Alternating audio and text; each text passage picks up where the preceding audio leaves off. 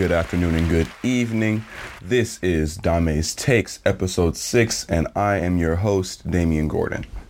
We've got a great week in sports as we welcome the return of both baseball and men's and women's basketball since we last spoke. However, I figured I'd talk a little bit about the news around the world and in hockey and football. First up, a little international news. I know I don't usually give you guys international news. I try and be a little better about that. I saw a very interesting case. Former Prime Minister of Malaysia was the former Prime Minister of Malaysia was sentenced to 12 years for money, money, money, money laundering, abuse of power, and criminal breach of trust in the first case of the multi-billion-dollar corruption trials. Now, if you haven't heard about this, former Prime Minister of Malaysia, um, I not Najib Razak. Now, that is a former prime minister who was uh, sentenced to 12 years. This is the first case, like I said, in the corruption trials in Malaysia. They had, or Razak had set up a investment project kind of fund in Malaysia, and it was supposed to be for investment projects, supposed to help the help the people of Malaysia out. Ended up making, I think they said the the department, the U.S. Department of Justice said it was 4.5 billion dollars that was being moved around. That that did not end up going to the actual fund.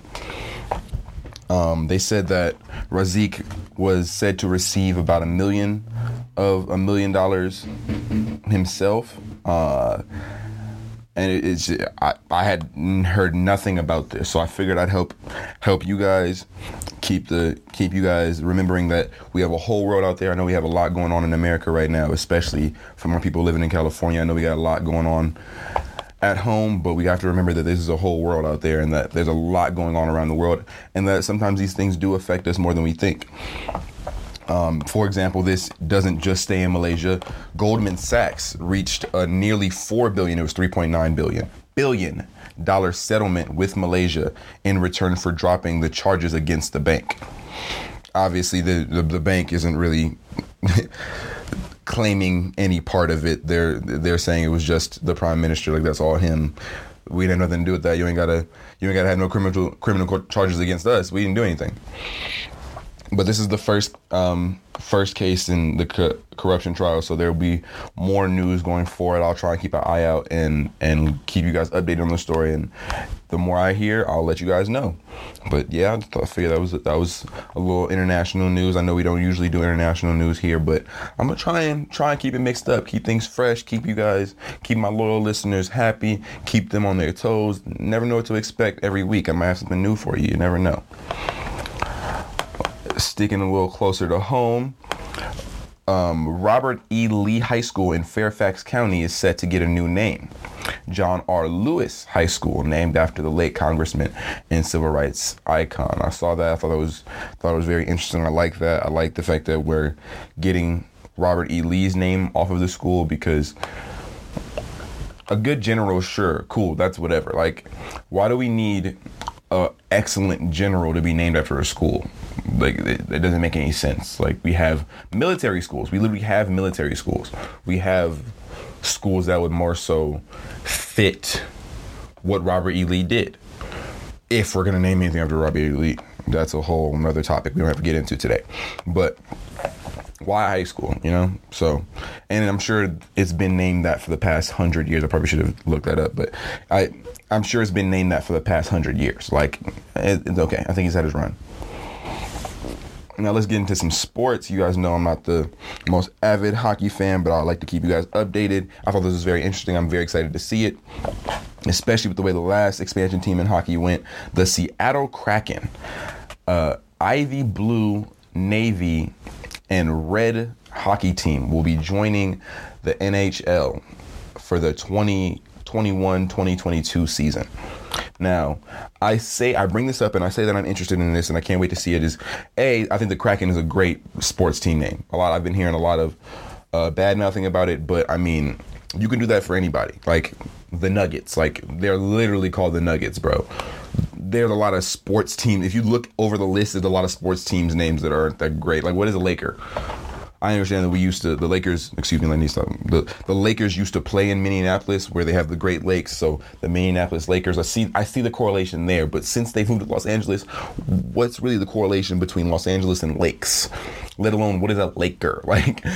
But sports team names are always weird. They don't always fit. They don't always make sense. But like the Phoenix Suns. The Phoenix Suns mascot is a gorilla. That makes no sense. I've never even seen a gorilla in Phoenix. Never been there, obviously, but like, what? Like, gorillas and Phoenix don't really go together. What does the Phoenix Suns have to do with a gorilla? Anyway, point being, I like it. I think the I think Kraken is a good sports team's name. I think that when I think of a Kraken, I think of this giant squid, this giant sea monster that just ravages boats and ships, and the most experienced um, fisherman runs into a Kraken and he ain't making it. So I think the Kraken's a great, great, great team name. I, am totally fine with it. I'm happy to see Seattle getting um, some more sports since they lost the basketball team. Seattle is a good sports town. They care about their sports. They they go hard for their sports. So I'm excited. I'm excited to see it because you we just saw Las Vegas get an expansion team in hockey, and they p- performed very well. So I'm interested to see if this expansion team will be able to to make some moves and get some players and make some noise with their first season or in their first couple seasons. But just expansion teams in general, it's just it, it's more money into the sport. It's obviously Seattle didn't have a hockey team before, so it's providing more sports for the fans out there like me. Like I'm, I just love competition. I just love to watch people compete against each other, no matter what it is. So even if Seattle if Seattle does make the the Stanley Cup in their first year, second year, I'm to be interested. in that. I'm to watch it. I always watch playoff hockey. I might not always watch hockey, but I always watch playoff hockey. So I think it's just boosting the sport, it's adding to it, and based off of what we saw from the last expansion team, who's still good, I, don't. I, I only see this benefiting the sport in, in a lot of ways. And I'm excited to see. I'm excited to see the jerseys. I'm excited to see how it all how it all plays out, how it all pans out. Next up, like I said, I will get into the NFL, into some football news. First and foremost, we got a big trade, a big, big trade. We have Jamal Adams, safety from All Pro safety, coming from the New York Jets to the Seattle Seahawks.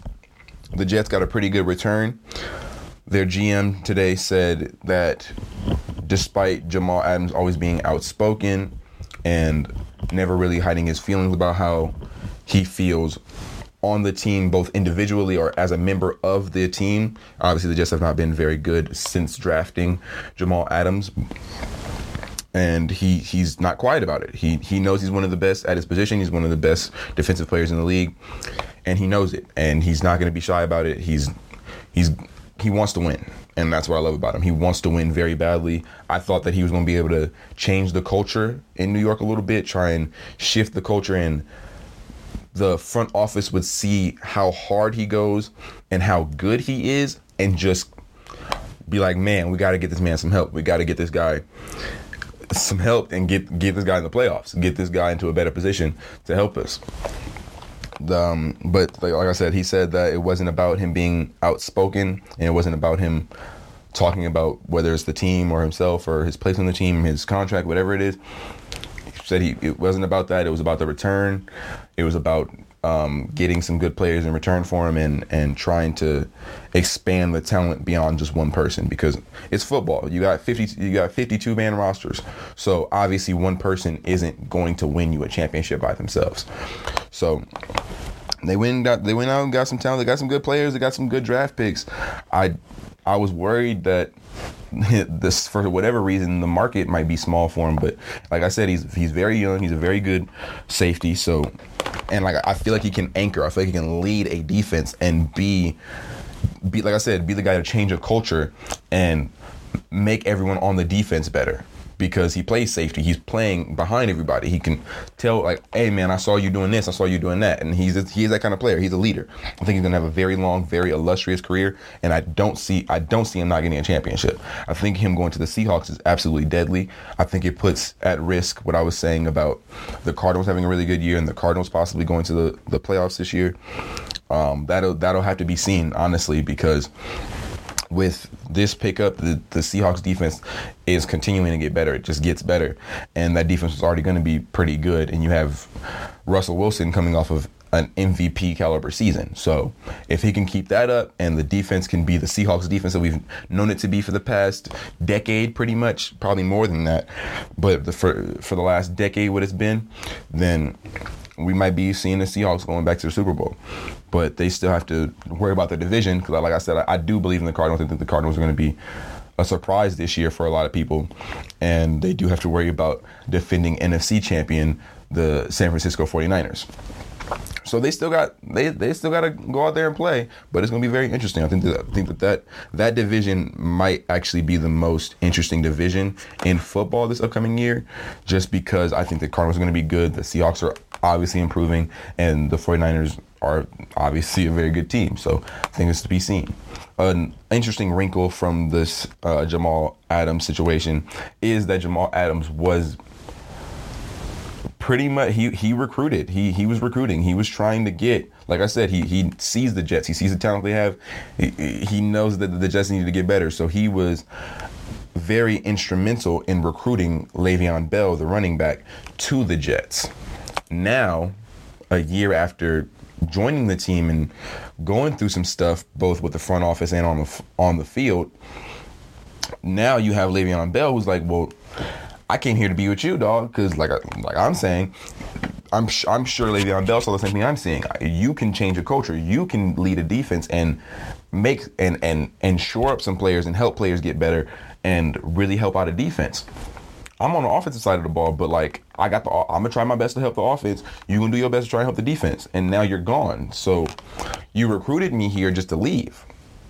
It's like if KD would have recruited somebody to the Thunder, and it, it is obviously is, isn't exactly the same, but it's like, bro, like, how you gonna tell me to come over here and then you gonna get mad and be out of here like the next year? Like that's, that's just cold. And hey, I mean, the, the Jets still suck, even with both of them. So I understand why he had to get out of there, but it is an interesting Rico, and we'll see how that will go forward. I think if I don't, I don't know if the Seahawks and Jets are on the schedule to play each other, but that would be a very interesting game. Obviously, they would have a little, a little feud going between them. In other news,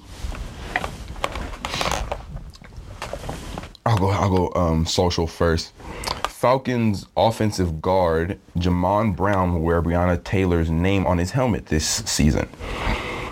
Uh, Jamon Brown is a Louisville native, and he says that since Breonna Taylor's death, he's actually had multiple conversations with his mother, with not his, with her mother, and that he actually knows a lot of people who knew Breonna Taylor before her um, unfortunate demise. Uh, I think there's a very good, it's a very good showing. I'm, I'm interested to see how exactly he's to do, how exactly he's to do it. I figured he was to have her name kind of on the back of the helmet where they kind of have that like white part at the bottom of the helmet where there's usually nothing there. I think it might be a brand that a brand name that's usually there, but I love um, keeping the awareness, keeping the conversation going, making sure people don't forget. And I do believe that this is all going to result in the police officers being arrested. I understand it seems like if it hasn't happened yet, it's not going to happen, but social pressure works social pressure really does work. it truthfully does, and enough too too much of it, enough of it, continuously, is going to make is going to uh, exact some kind of change. It's going to make a difference. It's going to at a certain point they they have to listen to us. They just they can't not listen. They're going to have to listen. So, I think that it's absolutely a spectacular idea. I can't wait to see how it goes, how it's going to continue going forward. And I'm happy to hear that the NFL didn't block him from doing it, or the NFL didn't have any gripes or have anything to say about it. Really, uh, this is totally in bounds. Obviously, their their partnership with Jay Z, they're saying that they're trying to put their best foot forward and, and be a part of the change and be a part of the social of of creating this social awareness that we're now seeing a lot more of. Speaking of, the NFL will have messages that read "in racism," and it takes all of us around their um, bordering the end zones for the opening week. I thought it was interesting that they said the opening week because that to me means that going forward they will not keep it, which again, like I this isn't something this isn't a one week thing, this isn't a one day thing, this isn't a one month thing. This is people's lives. This is real life. Real life that, that people have to deal with every day. Seriously, like people have to deal with this every day. This this is like this is life. Like you only get one of those. And we're talking about people being in fear of their lives. And like the NFL is, has this message that's going to say it takes all of us, but it's taken them about four years to even do all this, to even act like they care. I still am very uncomfortable with the NFL and everything that's happened with Kaepernick. I don't. I think that a lot of this stuff is a, just a backhand and a slap to our faces because we were there. Like I was, I was there the whole step of the way, and I remember every little bit about it. Like this whole Kaepernick situation is absolutely ridiculous, and the fact that this league can even try and act as though they're on a, on the side of the people after such blatant disregard is sickening. Because this is the same league that helped to shift the conversation from racial inequality and police brutality to the flag to the anthem. Like come on now man. Like you guys are the same people who had multiple owners saying my players won't kneel. My players won't disrespect the flag. Like the tone deafness from grown men. You are not, this isn't college. And this isn't the college players we're talking about. We're talking about grown men. We are talking about dudes who are in their 50s and up, if even 50s. They're, y'all, and I mean, maybe that's part of the problem. But we are talking about people who've been on this earth for way too long to be, try and act like they're this ignorant. You're not ignorant, you're just ignoring. you're not. You're not ignorant, you're just ignoring. You're ignoring the. You're ignoring what you said. You're ignoring what you did. and it's hilarious. Caps still don't have a job for whatever reason, and obviously those those things have their their own their own. What's the word I'm looking for? Like Cap's gonna want his money even that, like we don't know how much money Cap is asking for. We don't know how much they're willing to pay him. We don't know if he needs to start, if he wants to start, if he's willing to go to a quarterback competition. We don't know the ins and outs of the negotiations. So uh, I was just having an argument about. I was just talking to, well, not necessarily an argument. I was talking, me and my friends were just talking about um, what took Melo so long to get signed, what took Jamal Crawford so long to get signed, and what and what took J.R. Smith and Dion Waiters so long to get signed it was a little bit of a different conversation in terms of getting signed, but we still had to bring up the fact that we don't know how that works in terms of how much money they want, what kind of role they want to play on the team, those kind of things, and those things matter, and the kind of team you're going to play for. Because not everybody, like I was saying, Carmelo Anthony's not going to just go play for the Hornets. At the time, obviously, he was just looking for a job, so yeah, maybe. But Carmelo Anthony has a legacy. He's trying to add a championship to that because that's that's the only thing he ain't got besides an MVP. Besides a little more individual hardware, the only thing Melo ain't got is a ring. He got Olympics. He got a college chip. Like he's a bucket. he done got he done made more money than a lot of us will ever see in our lives. So Melo's straight. Melo's good. His legacy even is very good, and he's in the air. He's playing in an era where he has a lot of players at his same position who are better than him. So it, it's disappointing. You, you, you hate to see it, but it's a reality situation. And like I said, I feel like Carlo uh, Carmelo wouldn't just go sign with the Hornets just to sign with the Hornets. Like he wants to try and go for a championship. He still wants to go play for a team that's contending, that's to at least go to the playoffs. And even like the Trailblazers, like he's trying to make a difference on that team. He's trying to show like, hey, this team got it, and I'm a part of what they got, and we gonna mess around and beat y'all. All to say, again, we don't know what goes on in those negotiations, but it's absolutely ridiculous that Cat doesn't have a job yet, especially with Nathan Peterman still having a job. Brian Hoyer still having a job. They're terrible quarterbacks in the NFL. They're absolutely terrible quarterbacks in the NFL. And it is absolute blasphemous that a quarterback that led a team to the Super Bowl, good defense or not, a quarterback that led his team to the Super not even good defense, because that kid was balling that year. A guy, a man, a quarterback who led his team to the Super Bowl somehow is out of a job now while we have all these bums walking around taking backup jobs. Why? Because they sit there and listen. Like like Kaepernick's gonna sit there and listen. Like he's a quarterback. He still follows the the the the mold of the team. He's still a football player. Like he's not just this martyr who's gonna come in and destroy your football team so y'all don't win a championship this year. Like come on now. And half you literally have absolutely no chance of winning a championship anyway. So it's just absolutely ridiculous. And again, I say this is the same league that we saw say all these ridiculous things, do all these ridiculous things, and then now they have the audacity to say, well, we're trying to be better. Oh, well, we're, I like that. I like being better. I like trying to be better. But let's acknowledge your past. Acknowledge the problem. Acknowledge the things that you said that were absolutely blatantly incorrect and absolutely just blatantly ignorant.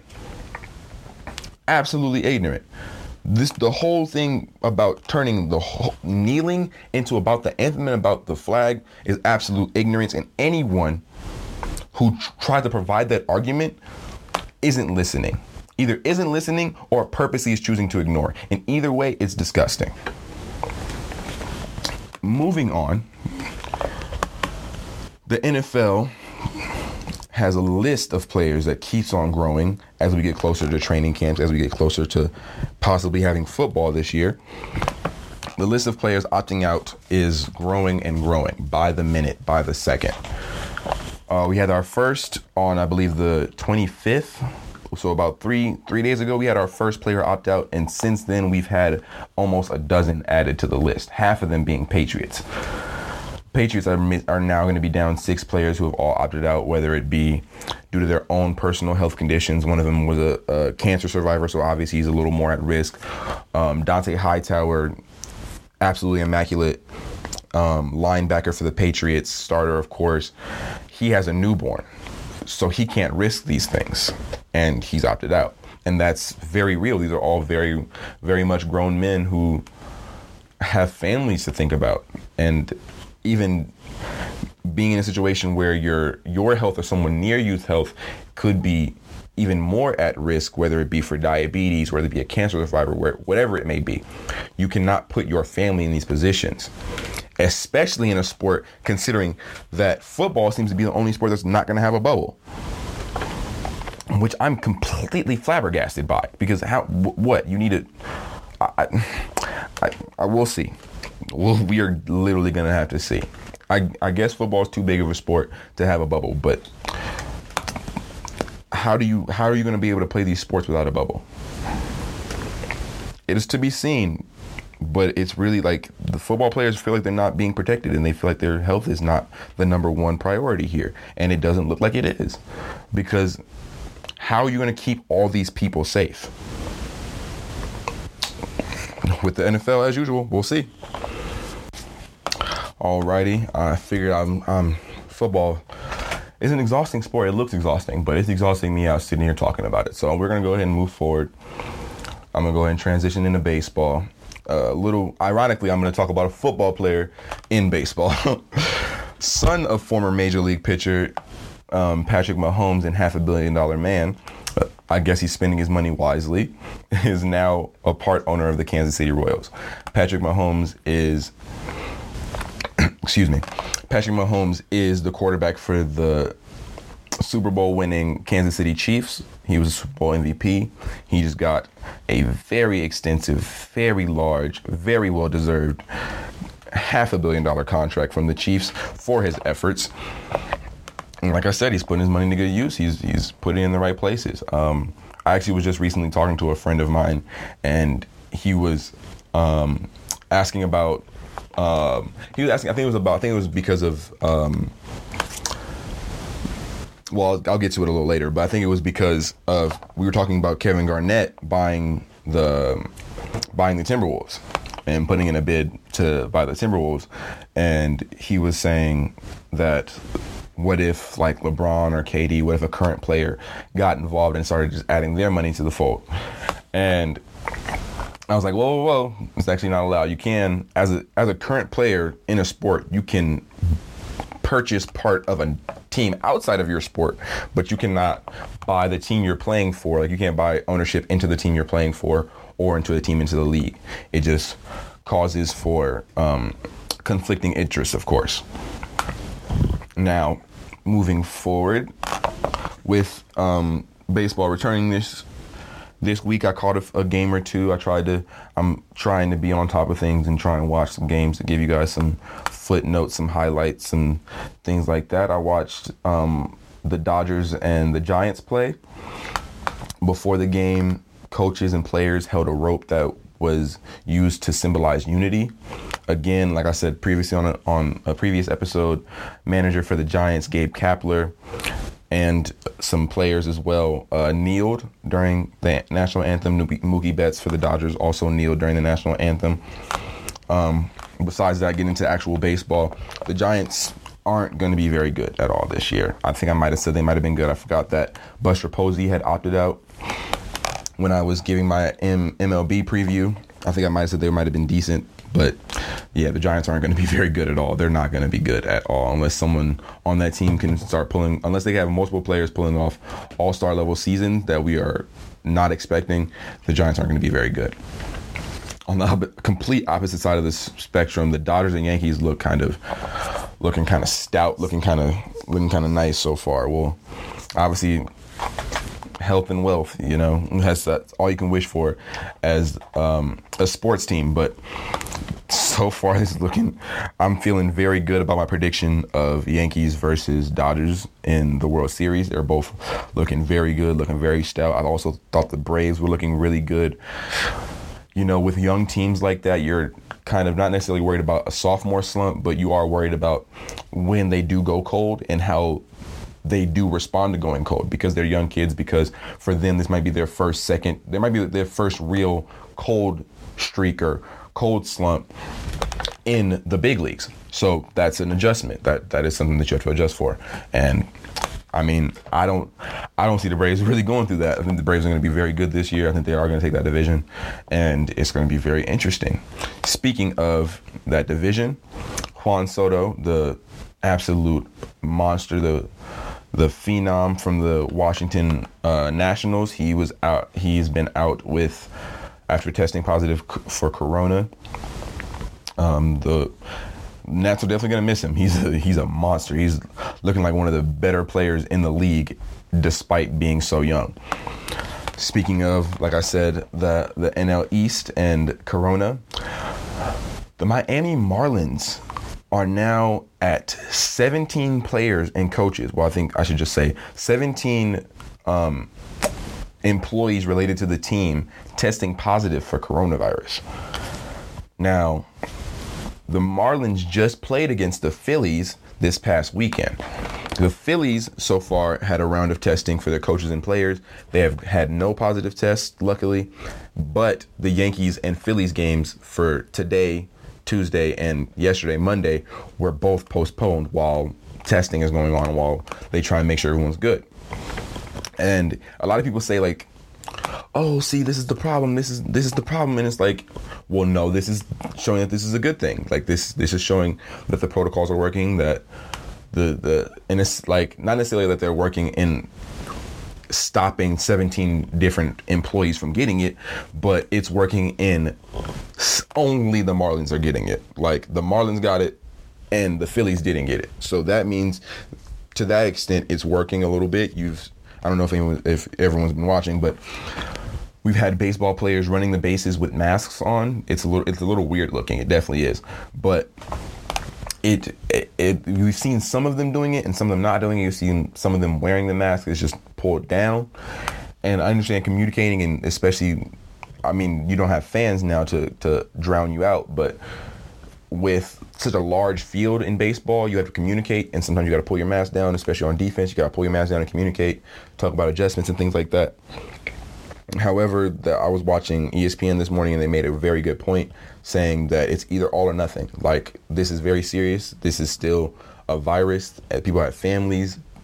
People are people's livelihoods are on, on the line, and people are out here because their livelihoods are on the line, and they don't want to go and take that to their families. They don't want to go and and and put that out in the world. They don't want to. This is a very serious thing that we're all still dealing with. Not just the sports world. The world is still dealing with this. So people want it to be taken seriously, and it is. It has to be all or nothing. Like, if y'all want to play, if y'all want to have a full season, we're, we're only like the first week in the baseball. We have a whole team pretty much getting the virus. However, um, baseball's commissioner, um, Roger, I believe it's. I, I wanted to say Robert, but I'm pretty sure it's Roger. Um, Roger Manfred said that the protocol this this they planned for this that the, the the Marlins season isn't dead. Let's be honest, we weren't thinking the Marlins were going to be like this spectacular team in the first place. We were not expecting the Marlins to make any noise this year. But you still want the team to be competitive. You still want them to be trying to put their best foot forward. Missing 17 players, no matter who they are, is a big hit. Now, this year, as a part of everything, teams were allowed to have a 60 man roster. So missing 17 out of 60 players in a sport where you're only playing nine at a time, technically 10 because now everyone has a DH this year, we're only playing 10 players at a time. Technically, you only have to have 10 players for the game in a sense. Maybe a little more. Obviously, you need like relief pitching and you need backups and things like that. So let, let's let's add a little more. You really only need 20 players and you have a 60 man roster, you are down to 30 roster. That's a big chunk, but they definitely planned for this. And the commissioner thinks that this isn't, so far, he's saying that this is not uh, the doomsday. This is not a nightmare scenario, and that they can still play baseball, and that they they just gotta they gotta test, they gotta quarantine, they gotta do what's necessary to get everyone back to playing. And unf- I I w- I don't really want to say unfortunately because I feel like the coronavirus is now just another injury. Like the coronavirus is like a blister, like for a pitcher. Like it's just another injury added to the list. So, like I was saying earlier with the, the Dodgers and the Yankees and the and and the top teams in sports, like you want health, and now avoiding coronavirus is a part of that health that you want as a team, so that you can go win a championship. Because even the thing about a thing about it is, God forbid you really feel the effects of it. But if you don't feel the effects of it, you still have to be quarantined. You still have to be away from everyone. You still have to be away from the game. You have to be away from your teammates. You have to be away, and in some cases, like we're seeing in basketball with Lou Williams, which I'll get to later.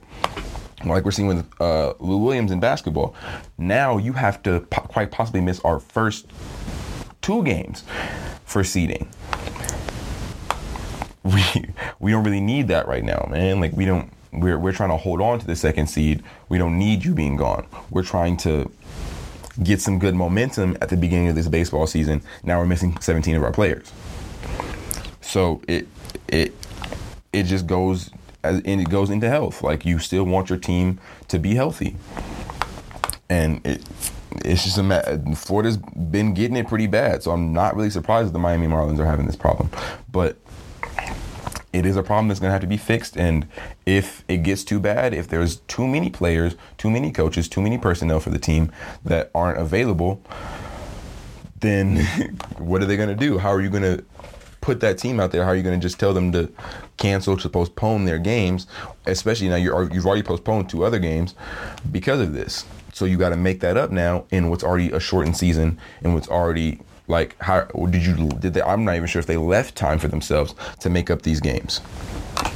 So it's to be seen and I, i'm very interested.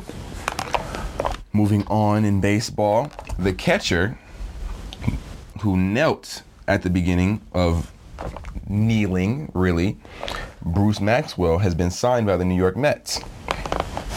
Uh, Maxwell hasn't played in the majors since 2018 with the Oakland Athletics. He was the first Major League Baseball player to kneel during the nan- during the national anthem after President Donald Trump's comments that players who knelt should be fired. Um, Bruce Maxwell actually said earlier this month that he's still pretty bitter over the lack of support he's received from NFL players and general managers at the time obviously we're seeing everyone trying to make more of an and this is what i'm talking about we're seeing everyone trying to make more more of an effort, more yeah, that's exactly what I'm looking for. More of an effort to be socially aware of what's going on and to really make everyone aware and try and make a change in the world. But again, let's go ahead and pull out those demons from the closet and talk about Boston or even baseball in general, not even just Boston, but baseball in general having a bit of a race issue both for the players and for the fans because we have players like Adam Jones who said they used to go to Boston and he played in a division where he had to play Boston what 12 times a year? He had to play against Boston 12 times a year and whether he's in Baltimore or he's in Boston he has Boston fans just berating him with racial insult, insults and of course, as players always do, you get you see him, you point him out, you get him kicked out because you had that power. So you can get him kicked out, but it's still a problem. And he, like I said, he hasn't been in the majors for two years. I'll be I'll be the first to say that this isn't just like a race thing. Bruce Maxwell isn't this awesome, great player, but baseball is a sport of depth. It's a sport of having players, and Bruce Maxwell was a, a major league baseball player. He's not the greatest, but he deserves to be at that level he hasn't had a job in two years. I wonder why. So it um, again, I mean, see, and this is a, another very good, a very good wrinkle. I'm glad I kept I kept going. This is a a good wrinkle in the story. Maxwell, his agent and athletics president, uh, Billy Beane, acknowledged that Maxwell declined an opportunity to return to the A's in spring training this year before the coronavirus pandemic. But like he said, the man's bitter. he said he's bitter and I'm not hiding it. He didn't want to come back to the sport because the sport didn't do nothing for him. And it's taken him just now, like just now he got, he just got signed. He refused an opportunity. Yes, cool, rad, awesome. But that's an opportunity that came two years later from the same team that let him go. So now two years later, y'all just need me again? Like, come on, man. Like, I appreciate the efforts, I really do, but it's like you're bull. Like, if you have a bully in school, if you've been getting bullied at school, you're getting bullied, you're getting bullied, you're getting bullied, and at one point, your bully just flips the switch and is like, man, bullying is so bad. Bullying is so wrong. People should never be bullied we should be friends. We should be really cool. I'm gonna start looking out for you. Like, bro, you've been my bully for the past three years. Are you kidding me? Are you, you're not gonna say sorry? You're not like I, you're saying bullying is bad, but you're not even gonna acknowledge the bullying that you've been doing. That's that's what I'm seeing from a lot of these leagues, and like that's what I'm seeing from a lot of people these days. Honestly, it's like I appreciate you wanting to change. I appreciate you trying to put your best foot forward. I get that. I feel that totally, but you should also do your part in acknowledging the past and acknowledging what was wrong before so then you don't do that again and so that we don't have to see it again. So then we can all come to an agreement that it was wrong and keep it pushing forward. Speaking of pushing forward the biggest piece of news from coming out of baseball um, this past week is a new format for the playoffs if you remember, I this kind of makes me want to readjust um, my my whole baseball preview. Like I had all these. I was talking about all kinds of things, expecting only ten play, only ten teams to make the playoffs. They are having sixteen teams make the playoffs for this year. I I did not see that coming, but that, that, uh, mm, that's very very spicy. The way they're going to make it work is we only have three divisions in each league for baseball. So they're going to have the top two from each division. We'll go ahead and go to the playoffs. That leaves us with six teams. And then the two best third place teams will also make the playoffs. That is huge. 16 teams in the playoffs they're, they're, we're talking about baseball. I mean, this they're they're they're basketball now. they they've gone all the way around, and that is extremely interesting because now, like I said, the top two teams from every division is going to make it. So, and then you're going to add two more third round teams. So before, when I was saying, oh man, the Cubs might not make the playoffs, or the the Diamondbacks might not make the playoffs, the Phillies might not make the playoffs because there's only ten teams, there's only one, there's only uh there's, there's only ten teams that get to go play, to the playoffs. Now we've just added a whole another three teams per league. So now the Phillies, Cubs, and the Diamondbacks can make the playoffs. Just be if, off of finishing second and third. So this is very unprecedented. Um, they said they're gonna have it could be kind of like baseball. It'll be um, one versus one versus eight, two versus seven, and so forth. And I'm excited. Like I said, I think that between the 60 games being played and now we have this um, new playoff new playoff bracket, I I'm so excited. Like I'm actually pretty excited for this year. I think that this this year of baseball is going to be one of the more exciting if we can finish it. Obviously, we're with what's going on with the Marlins. Like it's it's looking a little a little more skeptical, but a 60 game season and 16 teams making the playoffs. This is it'll be very interesting. It'll be absolutely spectacular. It'll be a lot of fun actually. Like a lot of fun. I think the baseball is going to have a lot of fun this year. The problem is we got to get it finished. We got to get we got we got to finish the season and we got to get through all these things. We got I, I like what I was um, reading and I was hearing earlier today from an analyst from baseball, and she was saying that literally the commissioner of baseball isn't directing. Like, you're the commissioner, you're in charge, you're the top, you're at the head of this. You need to be doing a little more directing. Every other commissioner, Adam Silver's on top of this. Adam Silver has backup plans on backup plans. He said it and he's shown it.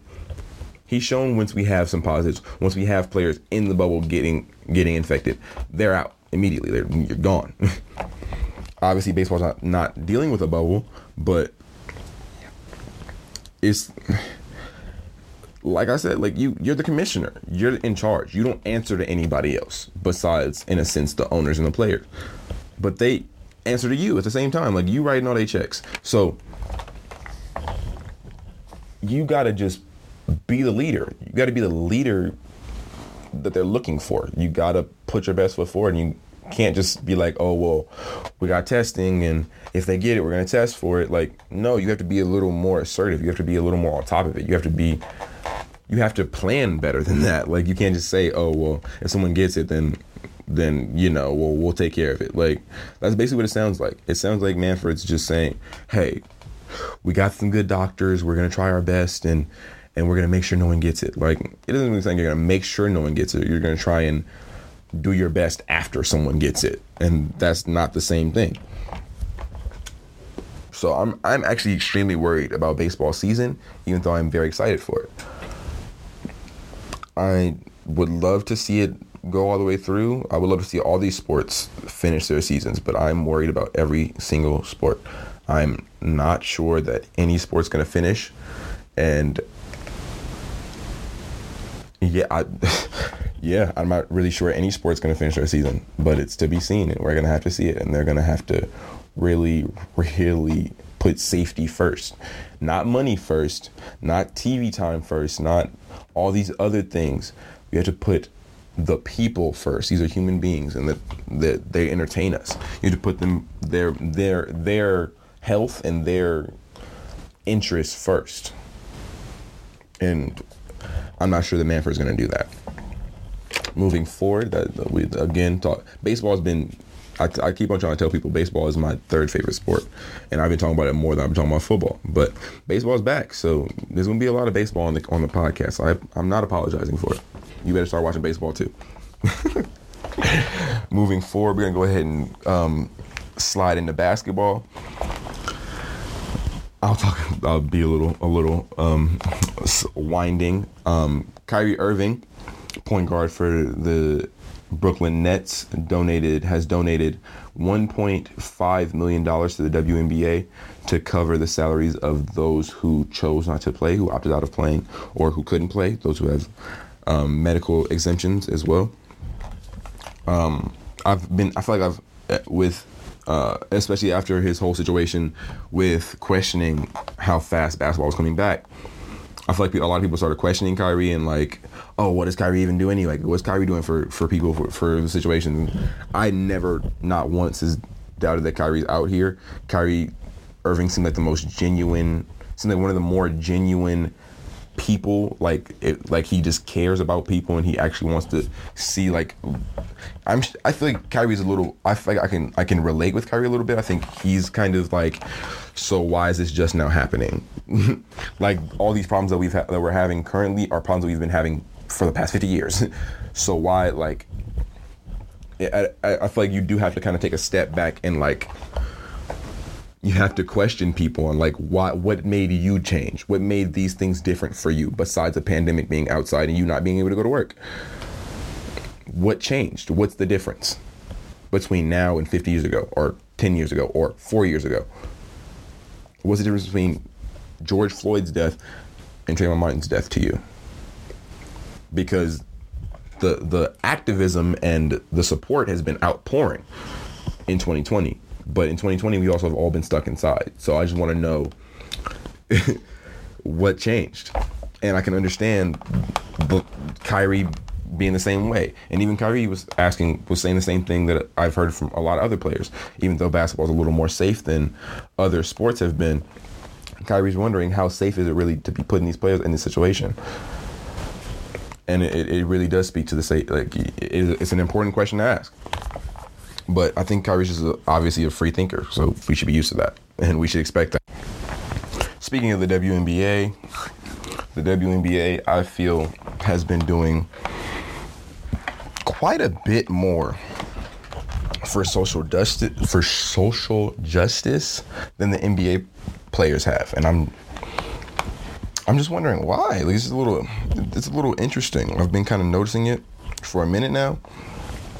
Obviously, individually, like the players do their own things, and they decide whether to make it public or not, or the media decides how public it becomes. Not everything gets a bunch of coverage, so and so not not everything is not everything necessarily has more not one thing has more value than another thing especially in this fight for social change and for social justice. Everything helps. So there is no real like there isn't a lot of unless you're directly doing certain things like like a lot of the WNBA players like Maya Moore who's been sitting out he, she's been she's now sitting out for the second straight year to work on um, reforms. She's been working her butt off. She's been going absolutely ham. She's literally putting her career. She is an excellent, absolutely spectacular WNBA player. She could be in talk. She could be in Go Talks. She could actually have a chance to be in greatest of all time conversations. And she is taking prime years of her career to focus on change and social justice and, and reform in these systems that we know are absolutely racist or just corrupt or whatever it may be. And even that, like, she's not the only one. We've had, I, I can't remember her name right now. I think it might have been Skylar. No, Skylar Diggins was pregnant. I feel like there's another player who recently decided that they weren't going to participate this year in lieu of social justice. And it's not to say that basketball, like NBA players, have to do that. It's really more so just showing respect and admiring these women for putting their careers on hold, doing, putting what they love, the sport, the game that they love, since they were little, on hold for such a serious thing like that. It's just, it's more so showing respect and admiration for them, and not trying to bash or put down the NBA players, but like the shirts the the shirts have happened in both sports um however the national anthem we had the, obviously the season just tipped off for the WNBA this past week during the national anthem all all the players just walked off. They just they all just went to the back. They stayed in the in the in the back during the national anthem. And I love it. I just absolutely love it. And I've been hearing reports. I heard some reports today saying that the NBA, the, the there's a consensus of players who were planning on kneeling during the national anthem. My confusion was how my confusion was why why we've been playing games. We've had the scrimmage games. What are we waiting for? We have national televised games being played as we speak. So what are you guys waiting for? There, is no like, oh, these aren't the serious games. This has nothing to do with the game. So I don't care how serious the game is. It could be your practice. If it was a filmed practice and they're, they're gonna perform the national anthem, why not kneel? Like I'm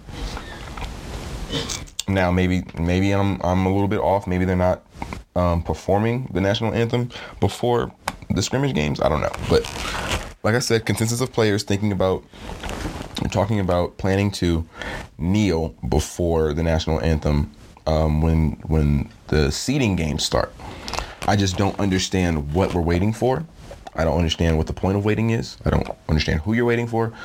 I don't get it. I very much don't understand. But it just kind of sparked that in my head. Like, it seems as though the WNBA, both the league and the players, are literally putting their best foot forward, and the NBA is kind of dragging along. They're kind of dragging dragging behind a little bit because you have the most outspoken players. You've been the most outspoken. You have probably the best commissioner in sports. Not even, I don't know. I don't even want to say arguably, but you arguably have the best commissioner in sports, especially when it comes to these kind of things. What's the holdup? What's wrong? Like, what's stopping you? Why wasn't this already a thing? Like, what? There's a consensus of players now thinking of kneeling. What? What was stopping you before? What was what changed? Again like what changed? Then now you're thinking about kneeling as if this wasn't already very much something that's kind of been in your face. Just me thinking out loud in a sense just just just what i just interesting just really interesting moving on, speaking of the NBA scrimmages, I caught a couple of them. I tried to watch a lot of them. I tried to watch as many as I could. Um, I ended up catching a lot of the same teams, unfortunately. I saw a lot of the Mavericks. I saw a lot of the Lakers, of course. Um, I saw I caught the Pacers. I caught um, the Celtics. I caught the Sixers. But I, I didn't catch everybody. And I, have seen, I've definitely seen some highlights. I saw some some very nice highlights. It, um, in the scrimmages, LeBron's looking very serious. Um, I'm seeing the MVP level of play that he's keeping up. That he he said it's it's kill mode. Like even if these games don't count, it's kill mode. It's championship mode. We in it. I'm in there and we dogging, and I love it. And I can see it in him. He looked like he's having a lot of fun. He's he's enjoying the bubble. And that's that's the main thing. You want the players to enjoy the bubble. You don't want them to dislike the environment they have to play basketball in. So it's good to see they're enjoying the bubble. Um, like I said, LeBron looks very serious. I love the. Um, I didn't see the last game from the Lakers, but the second game, I loved the way Kuzma was looking. I love the way he was he was playing. Um, just Jayson Tatum said that this is the most fun he's had in practices since joining the league. So I think that that just isn't a testament to the camaraderie that's going on in the bubble that, that they have made it entertaining, that they have made it so then the players can enjoy life inside the bubble outside of going to going to work, going to play, going to practice, going to to the weight room, going to all that stuff that they have to go do in their downtime. They have plenty of things to do. Uh, one, I thought I felt as though maybe it was just because like the earlier games that I was seeing in the bubble, I saw the the Pacers were playing against I can't remember. I think it was uh, it was the Pacers, Pacers versus Mavericks. The Mavericks have a, a, good amount of bigs. They got Boban and KP, uh, Kristaps Porzingis. They're both over seven foot tall. So when you're missing the Pacers missing your two starting bigs, and you're playing JaKarr Sampson, who I believe is six eight, six nine, at center to go against Boban Marjanovic, who's like six three and just a giant. He can literally dunk without lifting his feet off the ground. and Kristaps Porzingis, who's same difference, just more athletic. It was a little ugly, Uh, but I felt I feel like the bigs might have a bit of a renaissance in the bubble. I think that shooting might be a little bit down um, compared to pre-bubble. At least in the first couple of seeding games, I think that shooting will be down, so we'll be having a lot of putbacks, a lot of rebounds for bigs to just get the ball and, and try and make a situation with it. So I think the I think bigs are gonna have a bit of a renaissance in the bubble. I think they're gonna I think bigs are gonna are gonna play well. And that uh, small that small ball is gonna be very interesting. I don't know. I feel like, maybe it's the dimensions. Maybe it's just the court. I feel like that small ball. I feel like small ball it can still work, and I think that it still works in a lot of different ways. I think that, uh, like I was saying, the Mavericks. I, I I enjoyed what I saw from the Mavericks, and they're going to be a tough out in the first round, in the second round, in the playoffs because they they run small ball well. Luka's Luka's absolutely spectacular. Luka looks like he's an absolute blast to play with. I had a uh, I started making a list of likes and dislikes, but I thought I didn't really see enough games to really like expand on my list of likes and dislikes. Um, things that I liked was the Pacers and Mavericks shooting. The Mavericks in general, I was really loving. I love Luka's um, distributing. Seth Curry's looking like an absolute sniper. Tim Hardaway's looking like a bucket, and he he's looking pretty good. He's looking in a little um, Terrence Ross esque. I feel like those two players have been kind of mimicking each other. They they're just buckets. They just, they just get buckets, and they're. I feel like every time I see them, they're doing something different. I feel like they're doing something that I didn't see them do before. So their bags are getting deeper, and they're just balling. They're just getting buckets. Like I said, KP. They saw, they seem like they're playing. They they're gonna they might play a little more Marjanovic in the bubble, but like I said, if they play against Houston, Boban's flat-footed, and Russ is going to blow by him every single time. James Harden's going to have him in a spin cycle, and there's nothing you can really do about that. So we'll we'll see if it, how how um, the Mavericks play it all out with Boban. Um, I love that bench starting to shoot. Absolutely love that. Like I said, I like the Pacers uh, shooting. Pacers, I didn't know have uh, number five and number nine on the list for three point percentage this year. And uh, Doug McDermott, he's fifth, and Justin Holiday is ninth. That helps me to understand with Brogdon having such a bad three point shooting year compared to last year. How they were still so good and how they were still playing so well. They they've been shooting well, and Sabonis has had a very good year. So I, I understand, and the Pacers, if they can shoot that well, they can get some upsets. They can they can upset some games even in the playoffs. I think um, I'm happy that Oladipo's playing. I think he looked good, but even with Oladipo playing, I, I'm not too sure without Sabonis that that, that team's going to be able to be able to go too far. So I think that they're heading towards a first round exit, but they might be able to pull off a win or two, and they may make it tough on whoever. What I wasn't liking in the bubble so far, what I wasn't liking before the bubble, Kuzma and LeBron together, is just really ugly. I feel like LeBron, or I feel like not LeBron, but I feel like Kuzma kind of reels himself in a little bit and a, a, a, little too much for sure. When he's playing with LeBron, I feel like he's a little too passive. I feel like he gets the ball and instead of trying to work with it, he'll just give the ball right back to LeBron. And I feel like he's been doing that all year. He's been doing that since LeBron got there, and he's still doing it. I don't like it very much at all. I want him to just call him off. Call him off. Just go take a shot. Go go shoot the ball. LeBron does not shoot 100%. If you miss, you miss. Whatever. Next play. I do love that he's been playing defense. He's been trying. Like Kuz, Kuz not, not that he's been playing defense, but he's been trying to play defense. Like I'm not saying Kuz is a good defender. Obviously, I'm saying Kuz is trying. That's all. You, that's what you want. Stephen Curry isn't a great defender. I think he's underrated. He's not a great defender, but he tries. He tries his butt off. Um, another dislike that I had was the Celtics missing their stars. Kemba Walker is dealing with a little bit of a knee injury, and they're going to have him on a minutes restriction to start the seeding games. I don't really like that very much. I like it for uh, Jayson Tatum and Jaylen Brown in their development, but between Kemba now having an injury that he has to try, try and catch up with and and get through to get to full health and get to get back to playing his full minutes with his with the team that doesn't really have that doesn't have a replacement for him really at all. Um, they don't. Brad Wanamaker is a good rotation piece. He's a solid role player, but he's not Kemba Walker at all. Carson Edwards could never be Kemba Walker, but I mean, he could try, but he's not. He's not ready. He's not ready. He's not going to provide what Kemba Walker provides, especially with that kind of consistency. So uh, between Gordon Hayward eventually leaving the bubble to be with his um, wife and during the for the delivery of his child, and now you have Kemba possibly with an injury. I think that uh, I'm not. I'm. I'm really wondering if the Celtics are gonna do what they did before when Kyrie was gone and kind of like play up with everybody else being with with people being missing or with people being down for whatever, whatever reason. I, I'm interested. I think the Celtics play up usually, and that they they usually aren't going to go home without a fight, and that they do have one of the best coaches in the league in Brad Stevens. So I'm interested to see what happens. I think between uh, Jayson Tatum, Brad Stevens, and Jaylen Brown, the Celtics should win a championship. Not like this year, but before it's all said and done. I think that JT, JT and Brad Stevens alone, but especially I think I like Jaylen Brown a lot too. But I think the three of them together, I think that that should result in a championship one way or another, and it's on the front office to to put the right pieces around them and give them what they need. Um, the other the little bit of of news we got this week in NBA. Um, Tom Thibodeau signed a five-year deal to coach the Knicks. I think it'll be very interesting. As I was saying earlier, talking about Jamal Adams, uh, Thibs is going to have to go in there and change a culture, create a culture, really, because the Knicks don't have a culture. They don't have a direction. They don't really have anyone calling the shots, saying like, "Oh, well, this piece goes here, so then we can do this, and then we can do that." Like, there's no one really calling the shots. So we now have someone who's going to better try and call the shots and try and give this team an identity what the problem is is that Tom Thibodeau has a reputation for running his starters, running his best players into the ground, and just playing them and playing them and playing them into the ground.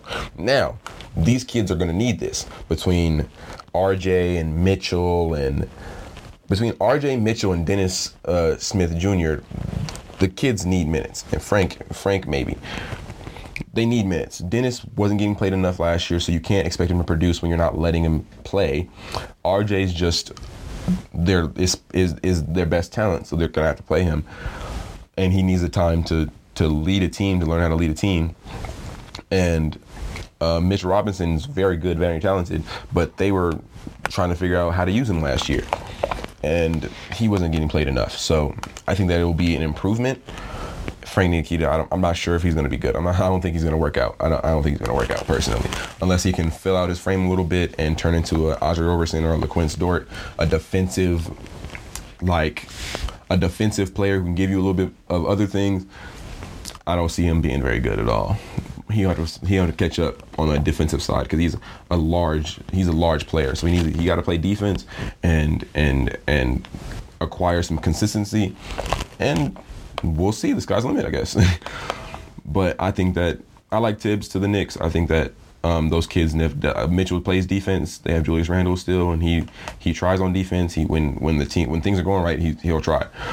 So I think Tom Thibodeau can get that culture going a little bit, and get them get get them to start being dogs. Like the New York Knicks just go go hire Charles Oakley as a consultant. I don't know.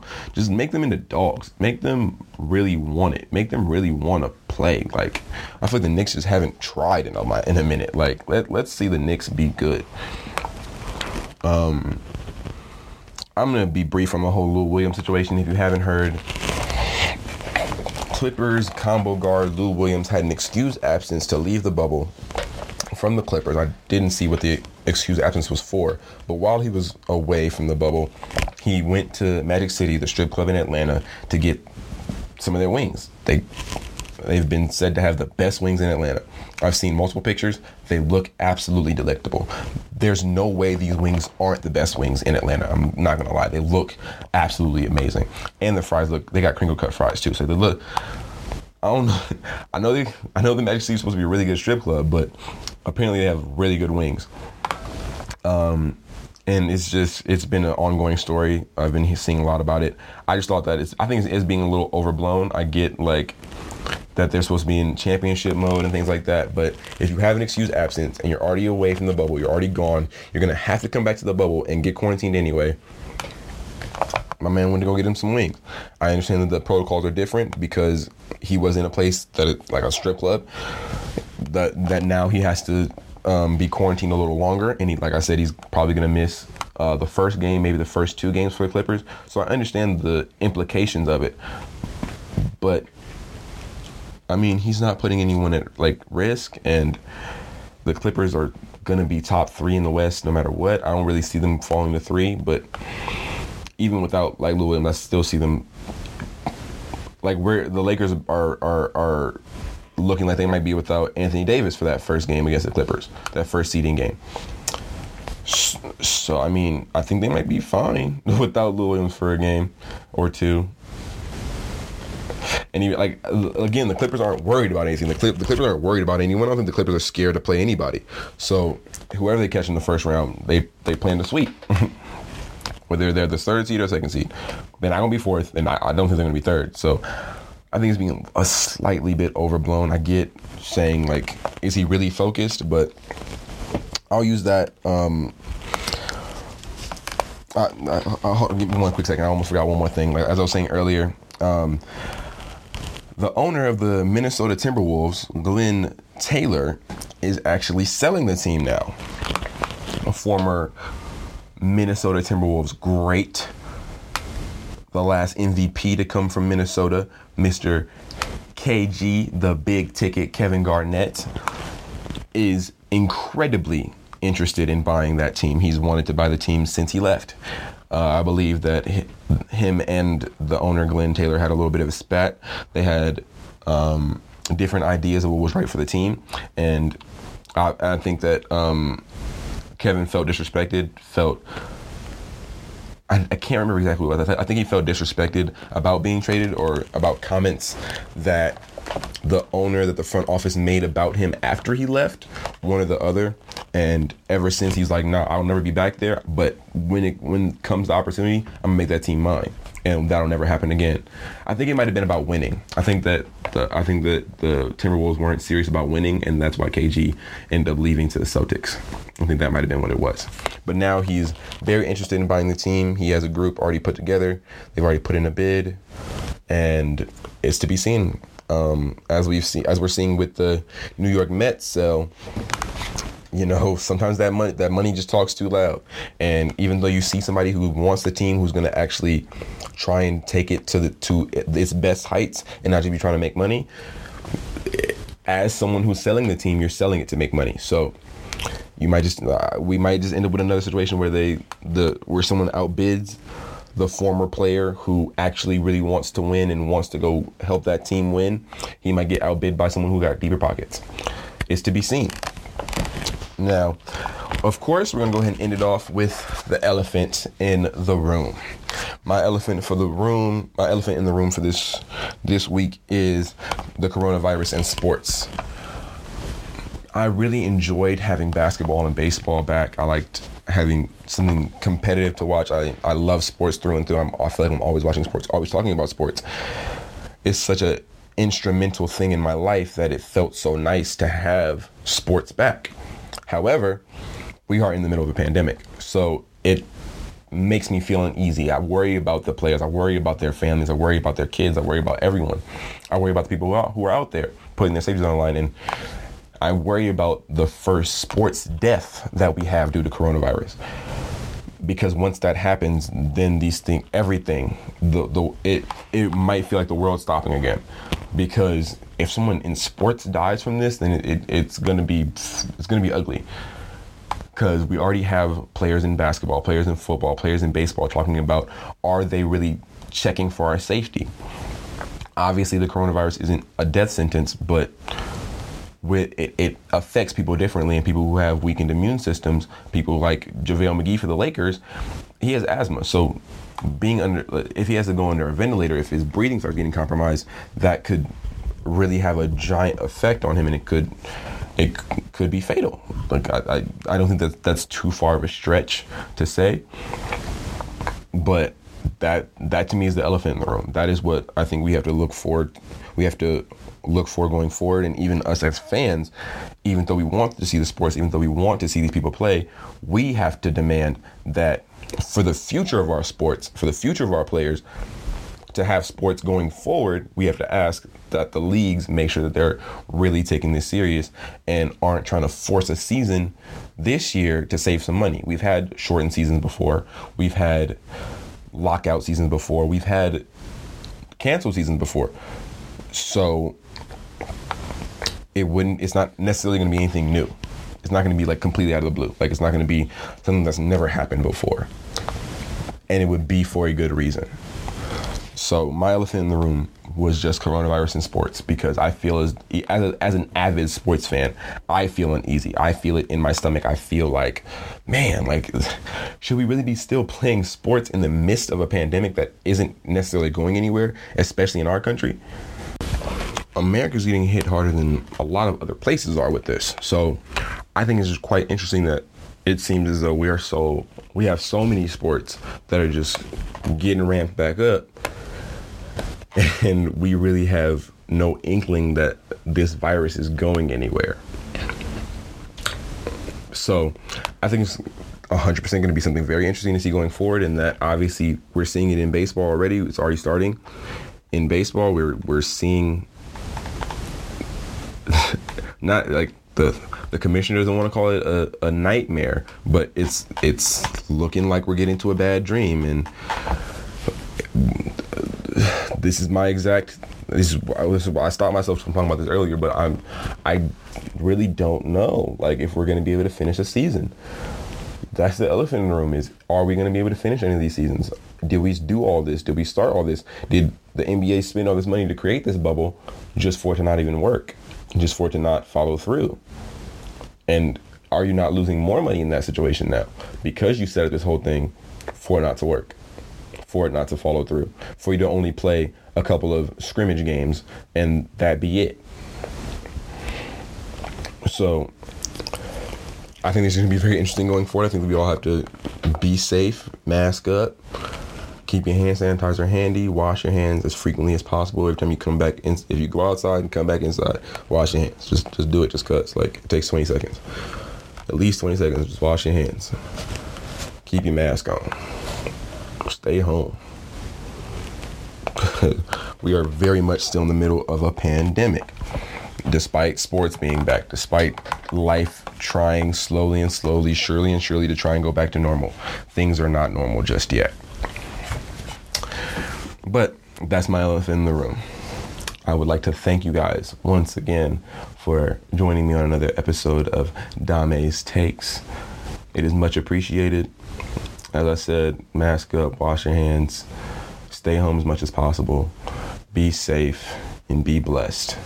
I thank you, I thank you, I thank you, I thank you, I thank you for joining me. I'll see you next week though. Dame out.